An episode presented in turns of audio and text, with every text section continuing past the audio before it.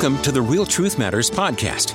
I'm Dan Harder, your host. The RTM podcast is all about showing you how to live in biblical spirituality, demonstrating where the Bible and real life intersect. And now, here's Real Truth Matters founder and director, Michael Durham. Thanks for joining us here on the RTM podcast. We're dealing with the subject of communion with God. Every Christian has a vital interest and desire to commune with the living God, but how do we do this? It's not like you can see, hear, and touch the Lord. And therefore, fellowship without the physical senses is just not natural to us. We're automatically at a loss. How do you relate to one whom you cannot see with your eyes nor hear with your ears? This is what makes prayer such a difficult thing. Oh, did I mention the word prayer? Well, yes, I did, didn't I?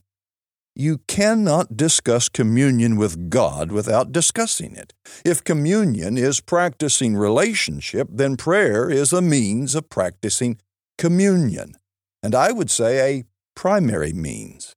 So let's talk about prayer, shall we? Prayer is the greatest work of the church, and it's also the most neglected work of the church. We would rather do many other things than pray. Prayer can be so challenging that, as Thomas Shepard, a leading New England Puritan, said, It is sometimes so with me that I will rather die than pray. John Newton, the writer of the Christian anthem Amazing Grace, wrote these words concerning prayer quote, I find in my own case an unaccountable backwardness to pray. I can read, I can write, I can converse with a ready will. But secret prayer is far more spiritual than any of these, and the more spiritual any duty is, the more my carnal heart is apt to start away from it. End of quote. I'm sure Newton analyzed the problem correctly and gives us insight into the difficulty of prayer, making communion infrequent. He said, and I repeat, the more spiritual any duty is, the more my carnal heart is apt to start away from it. Now, the word start is not defined the way we use the word today. In the 18th century, it was used to mean shrink back. Our word startle has this word start as its root. So Newton is saying that his remaining carnality ran away from that which is spiritual. And the more spiritual the activity, the more his carnality opposed it. This leads me to say that something is remaining in Christians that does not want communion with God. Alexander Whyte called it an inexplicable estrangement from God. Even in God's children, some mystery of corruption remains that's yet to be removed. Sanctification on this side of heaven will not eliminate it completely. It will take the instantaneous and glorious power of God to rid us entirely of this dark mystery.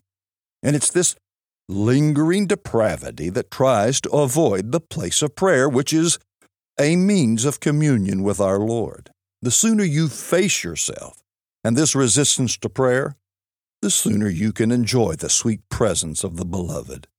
The new birth, which is the miracle of regeneration, goes a long way in turning our downright obstinate hearts towards God. It replaces the natural enmity against God with tender affections for Him. But it doesn't rid the heart of all antagonism or antipathy. How often have you purposed to pray more? For example, you set your alarm to rise earlier to spend time in effectual prayer, but you didn't sleep well that night, and you think, well, I've got to have some more time of sleep for fear of feeling tired that day, or you got up immediately, but suddenly the mind was overwhelmed with other tasks that you needed to do that you didn't pray because these things so weighed on you that you had to do them, or the pull of social media was so strong that you squandered your extra time of prayer surfing your Twitter or Instagram account. Now, why the pull away from prayer to these other things? These other things are not resisted. There's no pull away from them, but there is this natural avoidance to the secret place of prayer. As stated earlier, Newton is right. there is still enough carnality remaining in us that it will oppose the spiritual. The more spiritual the work, the more carnality will war against the spiritual. When it comes to prayer, most Christians simply follow the darkness that still lurks within. They follow the pathway of lace conflict. Thus, they either do not pray or they pray very little. However, this is not the chief problem. I would say it's the second most significant problem and need. The greatest need and our foremost problem is we just don't love God with all of our heart, soul, mind, and strength. Our prayer problem is chiefly a love problem. Like the disciples who could not cast the demon out of the child, we have no one to blame for powerlessness but ourselves. Our prayerlessness is the blame. We cannot blame the influence of hell, for our Lord defeated those principalities and he gave us the power to tread the serpent and scorpion. Nor can we blame the Lord for our spiritual poverty, since he promised to do exceedingly abundantly above all that we ask or think, according to the power that works in us. Ephesians chapter 3, verse 20. So, what's the problem if it's not the devil or the lack of heaven's help? Well, not to oversimplify, we are the problem. It's a, it's a weak heart that leads to weak knees. Prayerlessness is a symptom of something much larger, a relationship void of intimacy. We suffer from a formal faith. We blindly serve a loveless morality. We give homage without heart. Christianity is to be at its core a flaming romance with the God who loves us, but we've turned it into a distant acquaintance with a God we barely like. Beloved, if we are to be men and women of God, we must be a people of prayer. There's no shortcut, no other way. We must pray.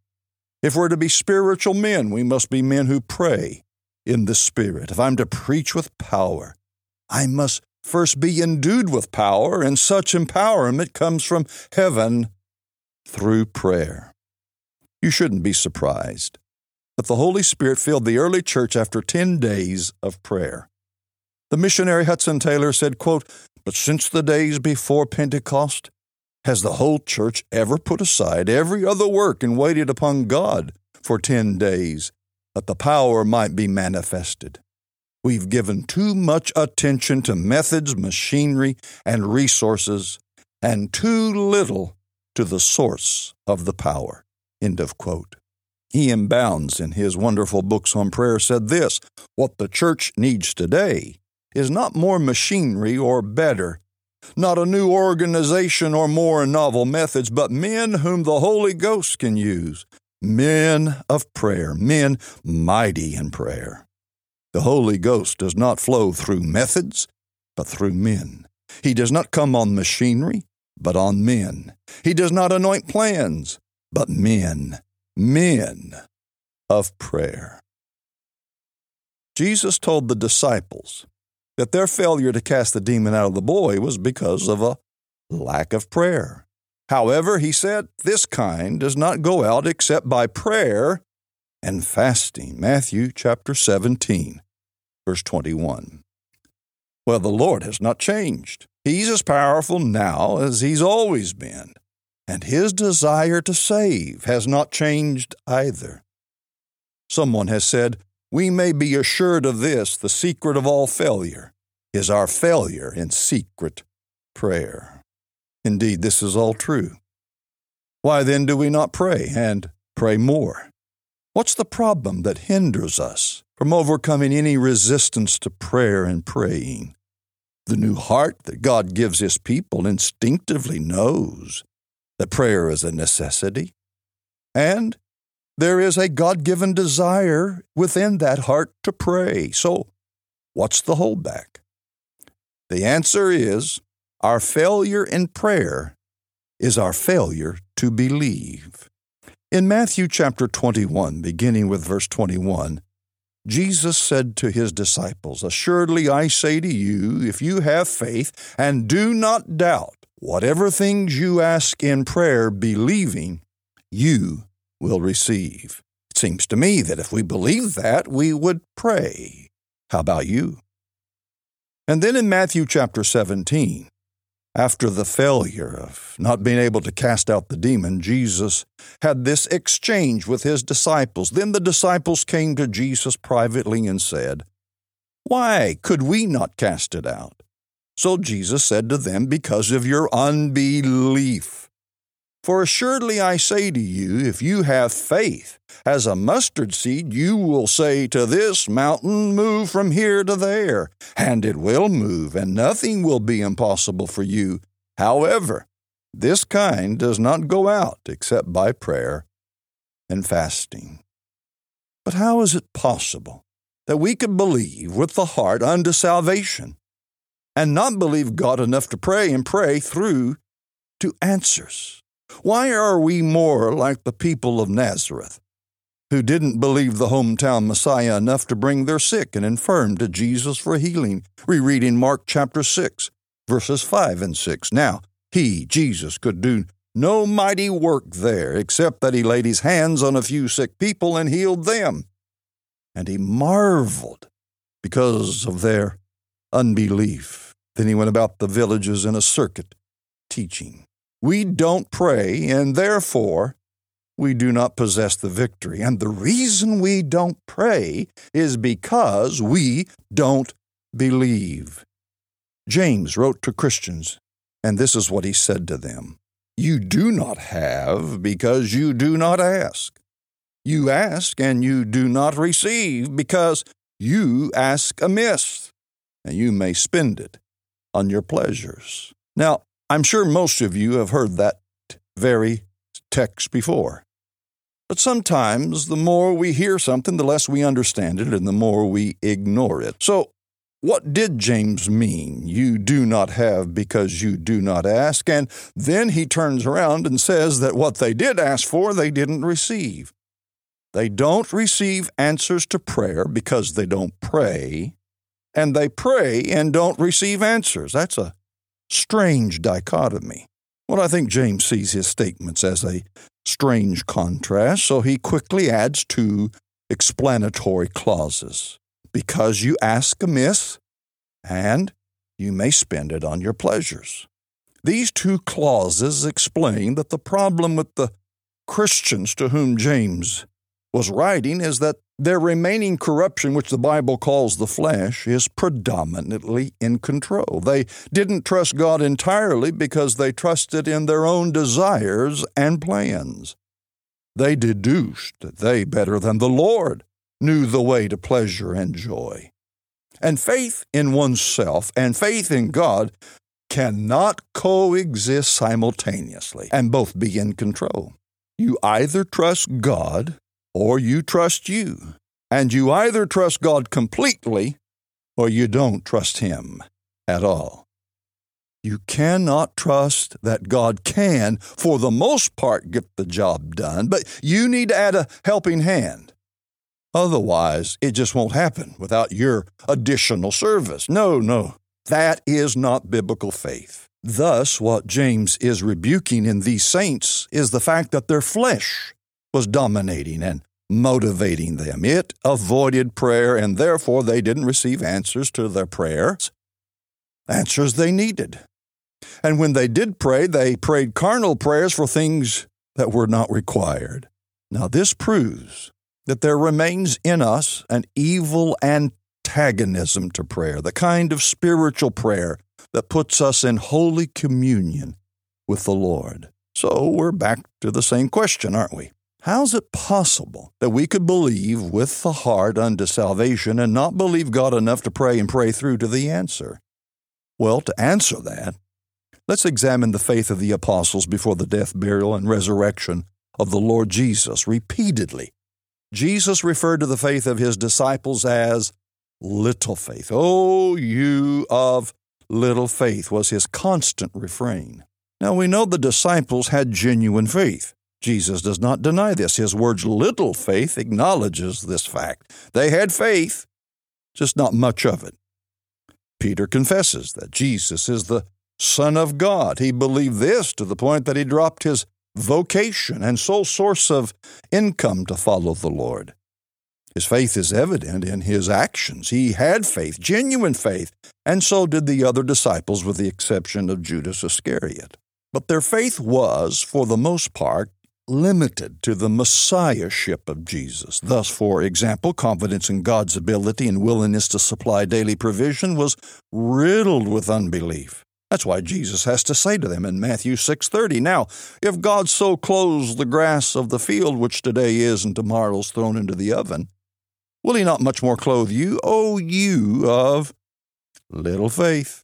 Jesus acknowledged that their faith was weak in this area. They struggled with faith when they mistakenly thought Jesus was asking about bread when he said to them, Beware of the leaven of the Pharisees and the Sadducees. But Jesus was not talking about bread, physical bread, and he summarizes their problem as a faith issue. O you of little faith, why did you reason among yourselves because you have brought no bread? Peter sinks after walking on the water. And Jesus says Peter's sinking was a problem of small faith. And immediately Jesus stretched out his hand and caught him and said to him, Oh, you of little faith, why did you doubt? Now, what is astounding about the twelve disciples was all the time they spent with Christ, and yet their faith did not increase. Now, this is astounding for this fact. Faith normally rises and falls on how well the person believing keeps their focus on the Lord and correctly understands what they're seeing. That's why the Lord seems surprised by their weak faith. He himself is overwhelmed by their lack of faith in what he had told them about his being one with the Father. If they had seen him, they had seen the Father. So he demands an answer from Philip Have I been with you so long, and yet you've not known me, Philip? He who has seen me has seen the Father. So how can you say, Show us the Father? Do you not believe that I am in the Father and the Father in me? You see, the issue is an issue of faith.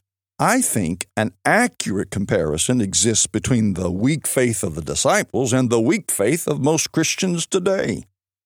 It's this weak faith that hampers our prayer lives. The disciples' faith focused on the fact that Jesus was the Messiah. But it didn't seem to go much beyond that. In precisely the same way, most Christians seem to have enough faith to believe that Jesus is the Savior. They have trusted Him for the forgiveness of sin and trusted Him for eternal life. However, to trust Him for more than that exposes that their faith is little.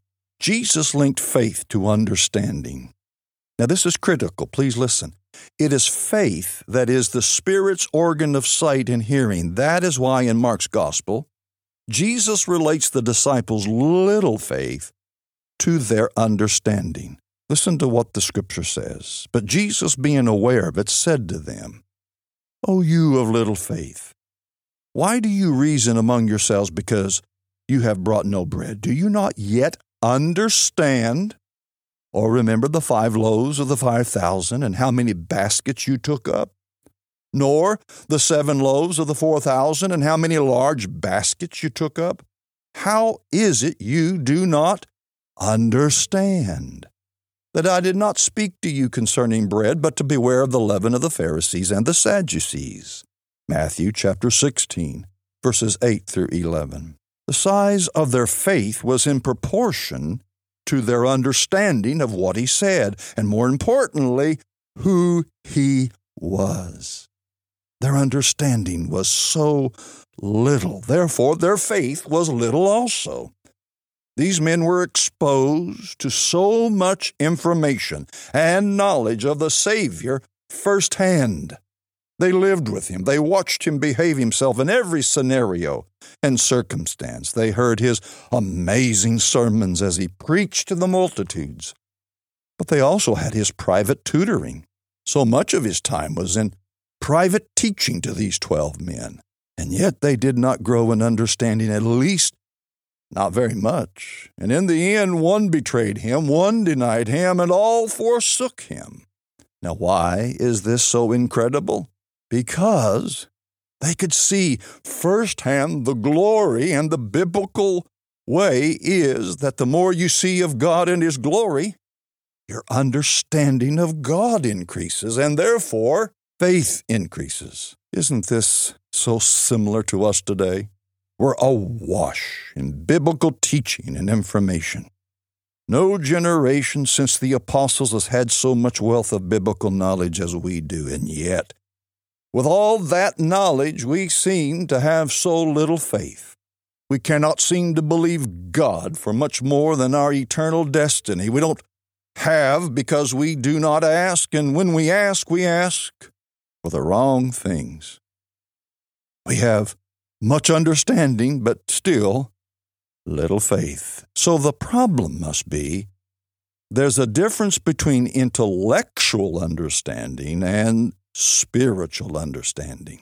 Why do you have a spiritual understanding of your salvation so that you personally know the forgiveness of sin and the love of the Savior for you? Well, it's because the Lord opened your eyes and made you to see. It seems to me we should have enough courage to admit that the same is needed in other areas of our lives so that faith may reign in those areas. We need the Lord to open our heart's understanding in other parts of our lives so that we can live by faith in those areas. In the next few episodes, we will address these things and, with God's help, address how we can deal with our little faith and understanding. In today's broadcast, I wanted to emphasize this hindrance and bring it to your attention because that's half the battle. Knowing the root cause is precisely what the physician wants to diagnose. You can't prescribe the remedy until the source of the ailment is known. Communion with God is heavily dependent upon your prayer life.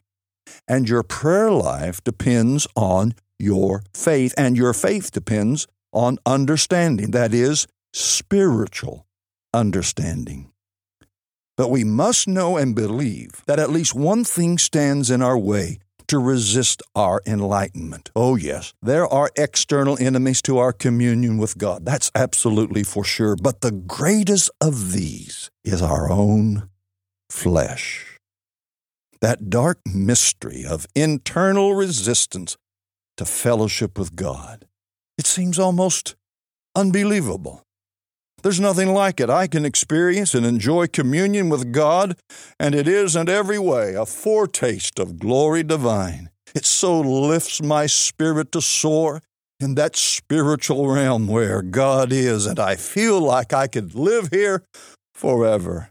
I don't want it to stop. I don't want to come down off the mountain. I'm like Peter of old, desiring to build a tabernacle for God and me to abide. However, entering back into the stream and tide of the world, it's not long before that internal resistance is vigorously working against me, working against me entering back into that glorious communion. And since we are both material and spirit beings, we must not underestimate the strong appeal of the material yearnings of these bodies and minds. The longing for security and comfort is so enormous and significantly impacts our desire for communion with God. Again, the Christian does desire this communion, but the physical works against it. The self denial of these creature comforts is not always easy, and any victory thought to be gained must not be assumed that it will remain. The flesh is just simply unrelenting, like a baby, the natural desires rear up, and immediately the crying starts. You know you need to pray, and there's a legitimate desire to seclude yourself in prayer, to seek the Lord, but there is this other desire for some earthly pleasure, comfort. It isn't an evil desire at all. It could be as simple as wanting to enjoy the beauty of the day by going outside, taking a walk, or riding your bike instead of praying, or it may be a strong desire to Finish a book that you've really enjoyed rather than pray. Self denial requires you to discern correctly if it's in the will of God for you to satisfy this natural and even good desire now or later. And if not, then you must weigh the desire against the satisfaction of communion with God. And that's what the Bible means when it says, count the cost. We have to deal with this built in tendency, and we must know how to deal with it. And so, in the upcoming episodes, we're going to give you the biblical and proactive means to overcome that attitude that would say, as the Puritan Thomas Shepard, it is sometimes so with me that I will rather die than pray. Well, that's all the time we have today. If you have any questions, just send us an email to web at realtruthmatters.com. That's web, realtruthmatters.com. And please include your name. We'll not use your full name or when we read your question, but we do want your name for this reason. One special questioner will receive a signed copy of my new book, The Fight of Faith. Well, on behalf of all of us here at Real Truth Matters Ministries, thank you for tuning in, and may the Lord richly bless you with His love in a real and tangible way. Thank you for listening to this episode of the Real Truth Matters podcast. I hope you can see that Christianity is profoundly experiential, but always based on the objective truth of Scripture. If you have questions or comments, please send them to our email address web at realtruthmatters.com. That's web at realtruthmatters.com. Real Truth Matters Podcast, dedicated to biblical spirituality, demonstrating where the Bible and real life intersect.